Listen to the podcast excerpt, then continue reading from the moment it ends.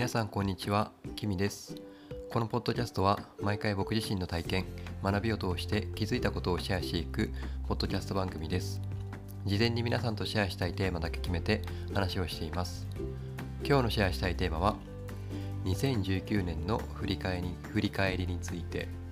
です。そう今日が2019年の12月29日です。で、あの、ポッドキャストを始めて、これが78回目に、78回目の収録、投稿になります。で、ちょっと、うん、年末っていうこともあるので、今年の振り返りをしてみようかなと思うんですけども、うん。こうまず皆さん2019年、どんな年でしたか？こう何を行ってどんな経験体験をしてきましたか、僕はですね今年の1月あの去年日本に戻ってで実家に鹿児島に戻ってで年末年始去年の年末年始はあの100歳になる祖母が亡くなってでそれで結構慌ただしい感じだったんですけどもで1月の終わり2月の初めぐらいから新しく水道屋さんの仕事を始めてで、うん、どっちかっていうと1月から6月ぐらいまでのこう上半期は結構停滞していたのかなっていう感じでした。でもその停滞していた中でも結構いろんなことはやっていて、うん、例えば5月ゴールデンウィークの時にはあの台湾旅行に行ってきたんですよね。こう初めての台湾、うん、でそれっていうのはこう去年広島の宮島で働いて住み込みで働いていた時に知り合った台湾人の友達がいてでその友達に会いに、え台湾に行ってきたりとか、うん、あとはそう結構また、うん、自己探求とかなんか そういうの好きなんですよね僕が。あのあと自己探求だったりその本質にアプローチするって言うと、うん、あれかもしれないですけど内観するとか、うんまあ、今ヨガやってるっていうのもそうなんですけど、うん、もっとその深めていきたいなっていうところ。で、うん、本腰入れ始めたのが今年の5月6月ぐらいからだったのででそこから結構7月以降はまたいろんなことをやって8月特に移動が多かったなっていうふうに思います。8月もあの1年に2回そう2回目の台湾旅行行ってきてあのーそう今年2回海外行ってるんですよね。あの2回とも台湾なんですけど、うん、とかあとは結構県外にも、うん、8月その台湾旅行も行ったしあとその東京にも、あのー東京横浜ですね。あの焼きを見に、うん、横浜に行ったりあと仕事の方も地元鹿児島の水道屋さんの仕事をしているんですけどなぜかが熊本に出張する機会があってですねあの水道屋さんが県をまたいで仕事するってあんまりないと思うんですけどちょっとそういうの依頼されるところからのこう要望で熊本出張行って仕事したりとか結構移動がバタバタで。であの大きなことの一つの中に8月の終わりから RIT200 ヨガのインストラクターになる、うん勉強っていうのを始めたりとかですね、うん、でその RIT200 は、うん、やっぱり大きいですね僕の中で。あのそれで知り合った方も多くいますし、うん、で RIT200 を通してこれまでもうそのヨガの先生僕が通っているヨガスタジオの先生とあの話をしたりとかっていうのはそういう機会はあったんですけどでもそれいず、うん、RYT を始める前と始めた後だとなんか深さが違うなっていうふうに、うん、思います。なんか RYT やる日はもう10時間ヨガなんですよね。朝9時に始まって夜7時まで。でその、うん、ほぼ丸1日かけてヨガをやるっていうのはなかなかそんななくって、うん、そんな機会がなくって。で先生たちもそうだし一緒にこう学ぶ生徒さんたち、うん、同期の仲間でそとのこの付き合い方というか、うん、一緒にいる時間ですね。で一緒にいればやっぱその分会話とかもするし同じヨガを通してなんかまた気づきとか、うん、で RYT 良かったのは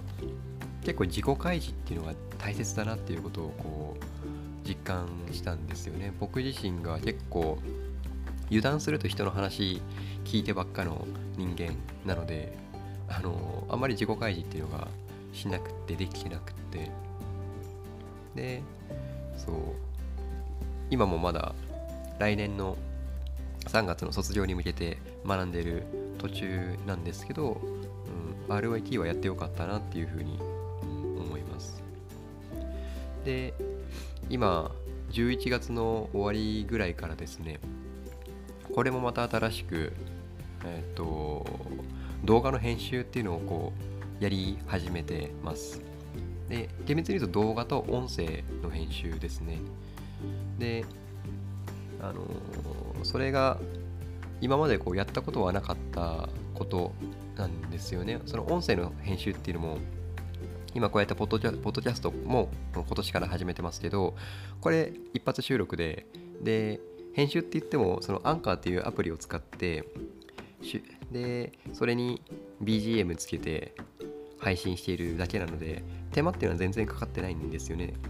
本当はこう僕が鼻をすすったりとかなんか収録中に入ってるノイズとかっていうのを除去して除去するともっと綺麗にあの聞きやすい音質になるとは思うんですけど、うん、手間かけちゃうと続かなくなるので、うん、でもその今その11月の終わりから始めている音声と動画の編集っていうのはやっぱりこう聞いていただく方のこととか、うん、収録されてる方のこととかを考えながら編集するんですよね。それが結構いろんな気づきがあったりとか、うん、あと僕自身もこう過去に動画編集やってみようかなと思ったことはあったんですけど結局やりきらなかったんですよね。あの